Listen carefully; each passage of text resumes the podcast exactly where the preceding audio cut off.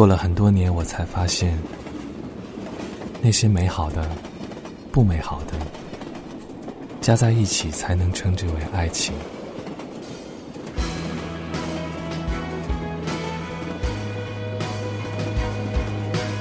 欢迎收听片刻听，我是悟空。张翰与傅媛媛，来自23。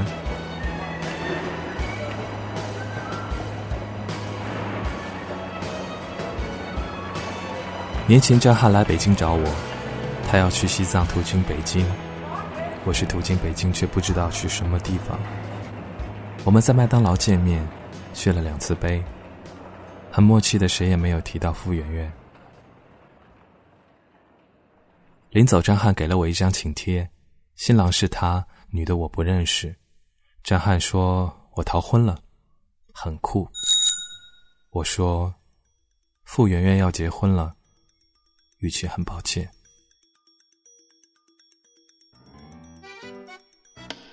傅媛媛是张翰大学时的女朋友，张翰是我大学同学，他们俩是在网吧认识的。张翰的手很快，当时玩魔兽世界操作很厉害。张翰的嘴也很快，当时玩魔兽世界我们都不让他开麦。大2的时候，整个寝室在网吧通宵。张翰喊妈的磊子，你怎么治疗的？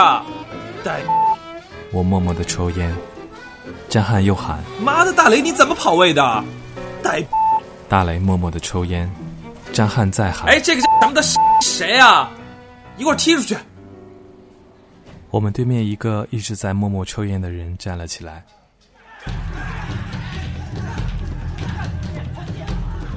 那次打架虽然全宿舍倾巢出动，却还是不占人数优势。张翰的手指头断了2根。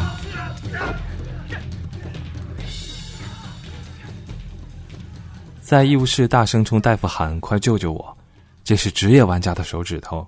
大夫说好，于是缝针的时候没打麻药。主动动手的人外号叫虎子，是学校附近的小痞。他当时的女朋友叫傅媛媛，当然这是在很久以后我们才知道的。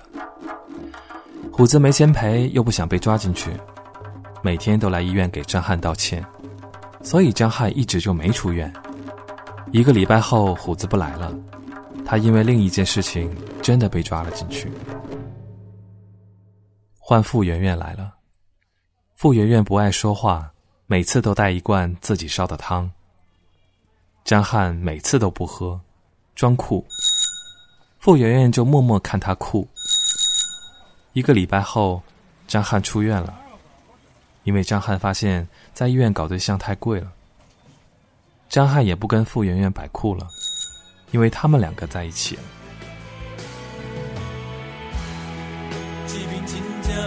在被安错为什么爱情莫搁在笑啊。夜里男生寝室都会聊天。大雷说张翰你挖人墙角你不吃。我说张翰你挖人墙角啊你厉害。张翰说傅媛媛的汤真好喝，就是我从来没趁热喝过。张翰手好后每天都在寝室做恢复训练，从不出门，天昏地暗。我跟大雷赔不起了，因为他有傅媛媛给他送饭。傅媛媛不是大学生，她在离学校很远的一个快餐店打工，每天都要骑着自行车给张翰送店里的汉堡吃，风雨无阻。那个汉堡我见过，比麦当劳的肉还多，我跟大雷都很羡慕。但张翰饭量太大，我们连偷吃都没有机会。大2下学期，张翰觉得自己练成了，带我跟大雷去参加比赛，我们输得很惨。我安慰张翰：“哎，没事儿，我们运气不好。”大雷安慰张翰：“没事儿，他们运气太好呗。”傅媛媛也在，双手给张翰递汤。张翰抬手打翻了：“不玩了。”后来我问过傅媛媛，知不知道我们在玩什么？傅媛媛说不知道。我又问那你为什么还这么支持张翰？傅媛媛说不知道。我说，那你知道什么？傅媛媛说，我知道张翰喝了我的汤，有次我看见他牙上有菜叶。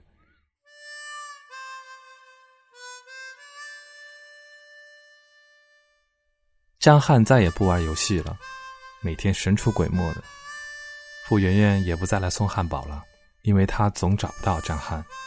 2个礼拜后，张翰把我们约到了网吧，傅媛媛也在。张翰说，我不甘心。我跟大来说，那我们陪你。于是我们再战。我们输得很惨。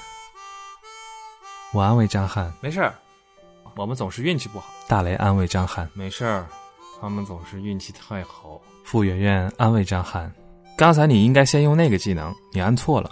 张翰冲傅媛媛大喊，滚，轮不到你说话。傅媛媛1个礼拜没出现，张翰1个礼拜没出门，差点饿死在寝室。有天我在街上碰见了傅媛媛，我说，你怎么总也不来找张翰了？傅媛媛笑说，她失业了，最近得先找工作。我问，好端端的为什么不干了？傅媛媛又笑，光顾旷工练打游戏了。那天我回去狠狠地骂了张翰，他没回嘴，也不知道是为什么。骂完后我请张翰去吃饭，2个人喝的都有点多。我说，傅媛媛是个好姑娘，你要珍惜。张翰说，磊子，带他出去太丢面子。我想说，傅媛媛带你出去太丢面子，没敢张嘴。傅媛媛又找到了工作，依旧是快餐店，这次离学校近了一些。张翰又可以足不出户了，每天吃着傅媛媛送来的熏肉大饼。我又看了很多肉，但我不馋了，因为我也有了女朋友。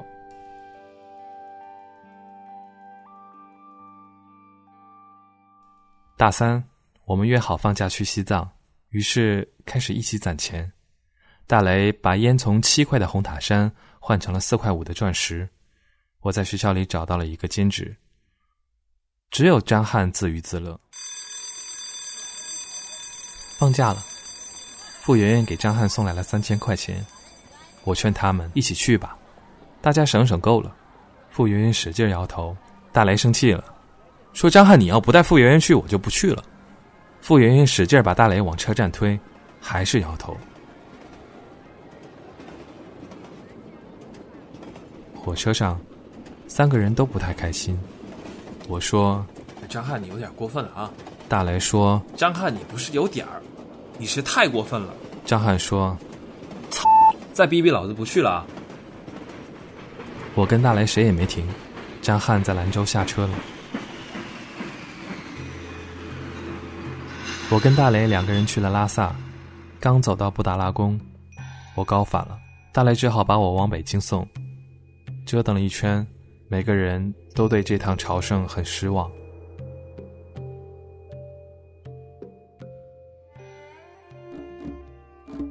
大3，傅媛媛怀孕了，张翰到处借钱，借了3天不借了，因为张翰在街上看见了虎子和傅媛媛在一起。当晚张翰把键盘砸了，第2天就后悔了，用借来的钱买了个机械的，又开始打游戏。傅媛媛来学校找张翰，被宿管拦在了男生宿舍的楼下。我在窗口叫他回去，大雷在窗口叫他回去。傅媛媛一直站到了天黑，累得蹲在路边。张翰去阳台晾衣服，傅媛媛站了起来。张翰说，呸。傅媛媛走了。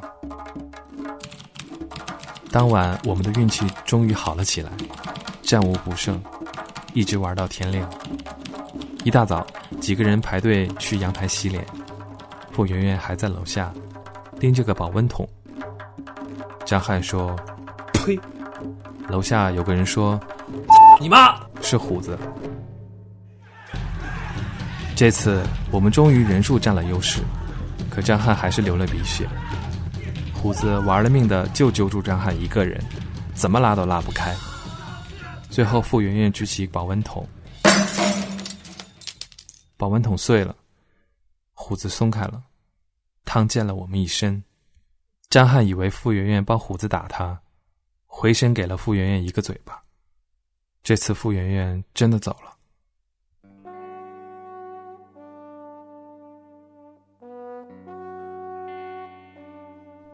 一个礼拜，两个礼拜，一个月，两个月，都没再出现。张翰很长一段时间不说话，谁引诱他都没用。夜里男生寝室都会聊天，大雷说：“张翰，你后悔吗？”我说：“张翰，大雷是无心的。”你别急。张翰说不，很酷。大雷说傅媛媛好像要回老家了，你还见她吗？我说张翰，大雷是为你好，你别生气。张翰说不，一点也不酷了。第二天很早，张翰就消失了。晚上没回来。第三天我发现他在床上睡觉。第四天他在图书馆。第五天他在图书馆。第二个月他在图书馆。期末张翰考了全班第3，所有人都不信。大雷问张翰，你是不是作弊了？张翰说没，很酷。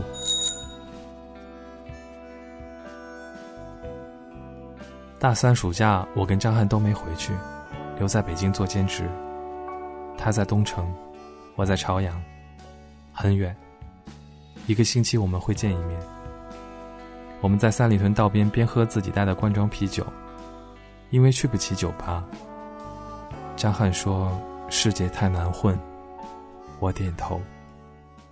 张翰指着在路边走的穿短裙的漂亮妞，傅媛媛应该像他们一样。我点头。张翰哭了说，傅媛媛要是跟我在一起，永远不能像他们一样。我说也许跟别人在一起了也不能。我很揪心地说了实话。张翰说我现在明白的有点晚了。张翰摔了空易拉罐，哭。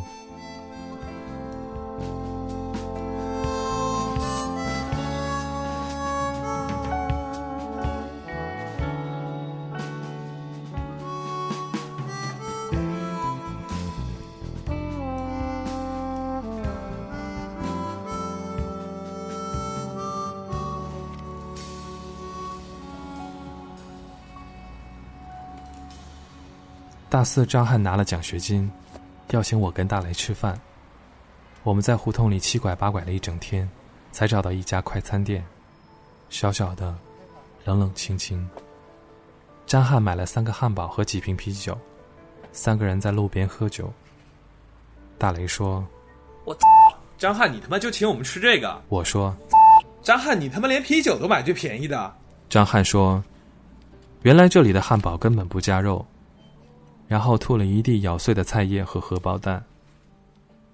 我从没吃过这么难吃的汉堡，苦苦的，咸咸的，跟我想象中差远了。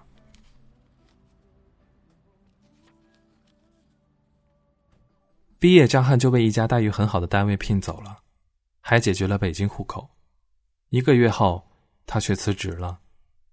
他打听到了傅媛媛现在在哪儿，我还没找到工作。陪他去，一开始路上我都在劝他，找到了又能怎样呢？你太冲动了，工作可以请假呀，为什么非要辞呢？到后来路上我都在劝他，张翰你别哭，火车上这么多人呢。我们在邯郸的一个商场里找到了傅媛媛，她站在店里，不是售货员，而是老板。隔着很远对着我们笑，嘉汉远远地跟他对视，却不过去。我推他，推不动。傅媛媛没有走过来，他们中间只是隔着商场的一个过道，却比太平洋还宽。张翰出商场的时候很酷，我说张翰你没事吧？张翰说不，很酷。我说你是他妈来干嘛了？人就在那儿啊，你他妈的过去啊！张翰说不，我说你不去我去。傅媛媛还认识我，我说那个是张翰，你不认识了吗？傅媛媛说终于胖点了。我说他是专门来找你的，你可不可以跟我下去跟他好好聊聊？傅媛媛说不好意思，店里走不开。我要了傅媛媛的电话，张翰却不在商场门口了。回了北京，我玩命的给张翰打电话，他一次都没接。2个礼拜后，张翰停机了。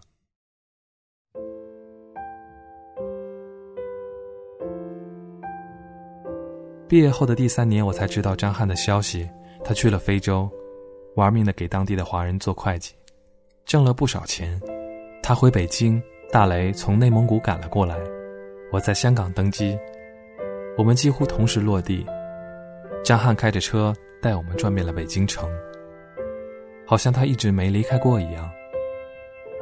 路过一条小街，张翰停了下来，指着一家小店说，我从邯郸回来就在这里打工，自掏腰包给汉堡里加肉，最后老板以为我是神经病把我辞了。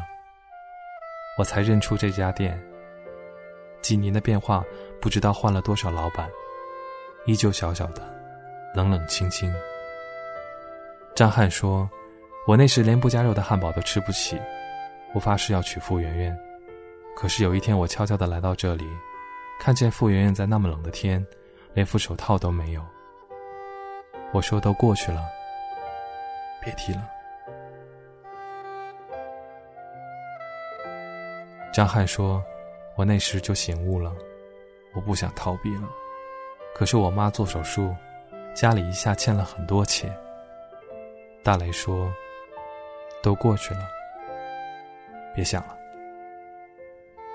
张翰说我根本就不想去西藏，我把钱寄回了家里，可远远不够。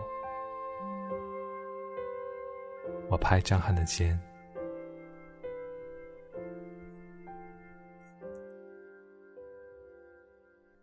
大家都很忙，真的很难相聚。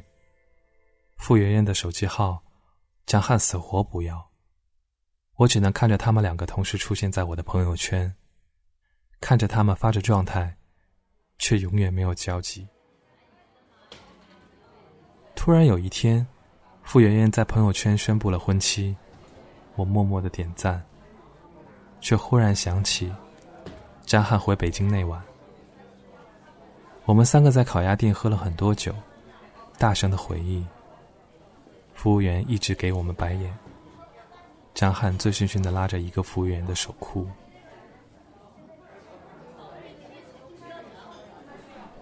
圆圆，手冷吧？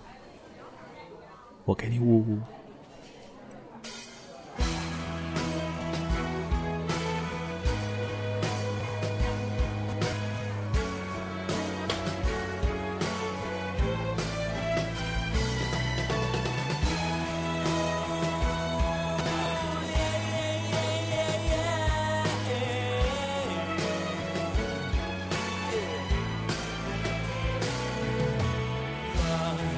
感觉淡水的海岸，2个人的爱情已经无人看，已经无人听。我甲你相好就到这，你对我已经无感觉，到这冻定，你也免爱我。我甲你。总好就到这，你对我已经无感觉，莫搁相信，莫甲我这爱你，你无爱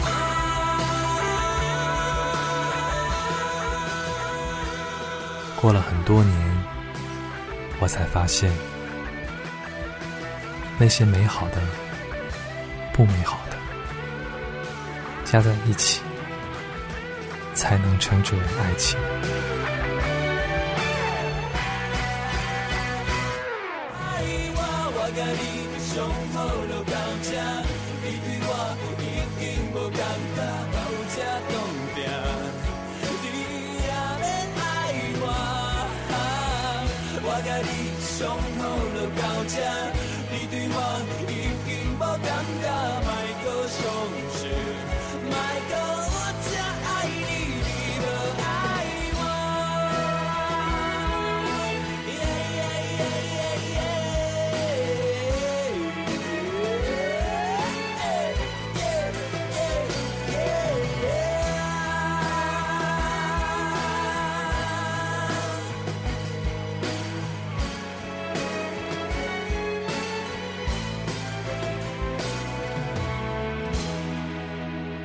我是悟空，张翰与傅媛媛，来自23。